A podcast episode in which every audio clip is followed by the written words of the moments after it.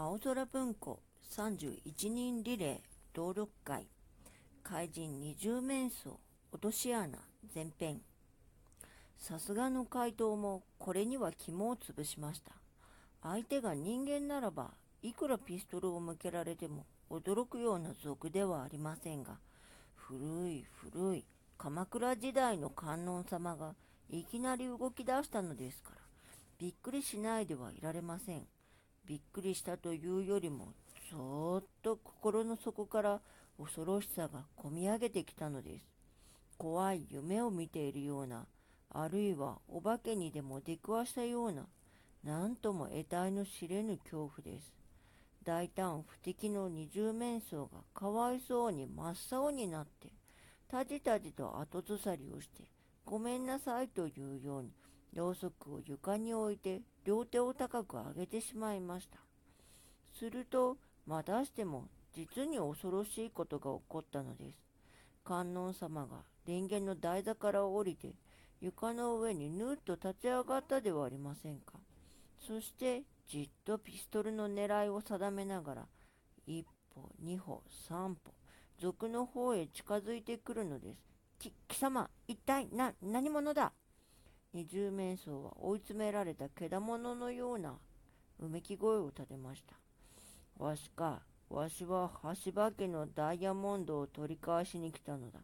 たった今、あれを渡せば一命を助けてやる。驚いたことには、仏像が物を言ったのです。重々しい声で命令したのです。あは貴様、橋場家の回し者だな。仏像に変装して、俺の隠れ家を突き止めに来たんだな。相手が人間らしいことがわかると、族は少し元気づいてきました。でも、得体の知れぬ恐怖が全くなくなったわけではありません。というのは、人間が変装したのにしては、仏像があまりに小さすぎたからです。立ち上がったところを見ると、12、13の子供の背丈しかありません。その一寸法師みたいなやつが落ち着き払って老人のような重々しい声で物を言っているのですから、実に何とも形容のできない気味悪さです。で、ダイヤモンドを渡さぬと言ったら、族は恐る恐る相手の気を引いてみるように尋ねました。お前の命がなくなるばかりさ。このピストルはね、いつもお前が使うようなおもちゃじゃないんだぜ。観音様は、このご隠居然とした白髪の老人が、その実、二重面相の変装姿であることを、ちゃんと知り抜いている様子でした。多分、最善の手下の者との会話を漏れ聞いて、それと察したのでしょう。おもちゃでない証拠を見せてあげようか。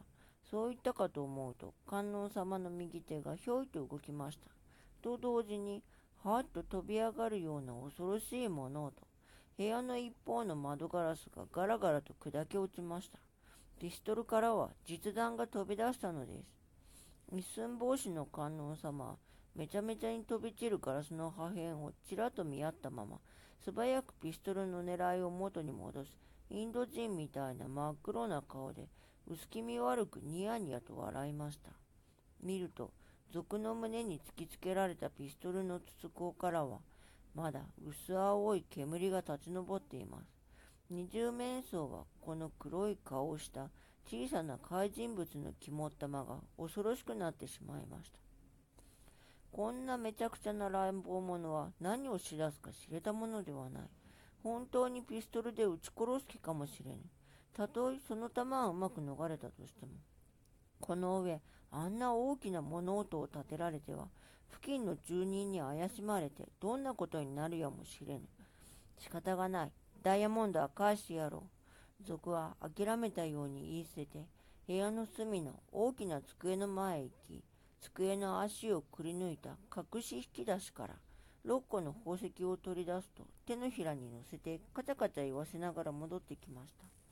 ダイヤモンドは族の手の中で踊るたびごとに床のろうそくの光を受けてギラギラと虹のように輝いています。さあ、これだ。よく調べて受け取りたまえ。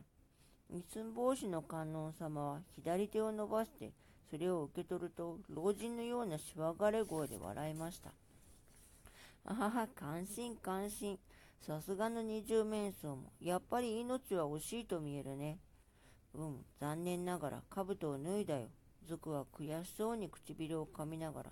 ところで、一体君は何者だね。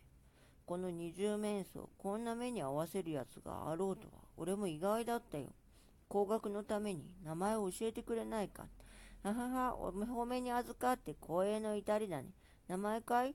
それは君が牢屋へ入ってからのお楽しみに残しておこう。おまわりさんが教えてくれることだろうよ。観音様、勝ち誇ったように言いながら、やっぱりピストルを構えたまま、部屋の出口の方へじりじりと後ずさりを始めました。賊の巣窟は突き止めたし、ダイヤモンドは取り戻したし、あとは無事にこのあばら屋を出て、付近の警察へ書き込みさえすればよいのです。この観音様に変装した人物が何者であるか、読者諸君、とっくにご存知でしょう。小林少年は、怪盗二十面相を向こうに回して、見事な勝利を収めたのです。その嬉しさはどれほどでしたろう。どんな大人も呼ばぬ大手柄です。ただいまの朗読はきなさでした。引き続き青空文庫31人リレー朗読会の他の作品もぜひお楽しみください。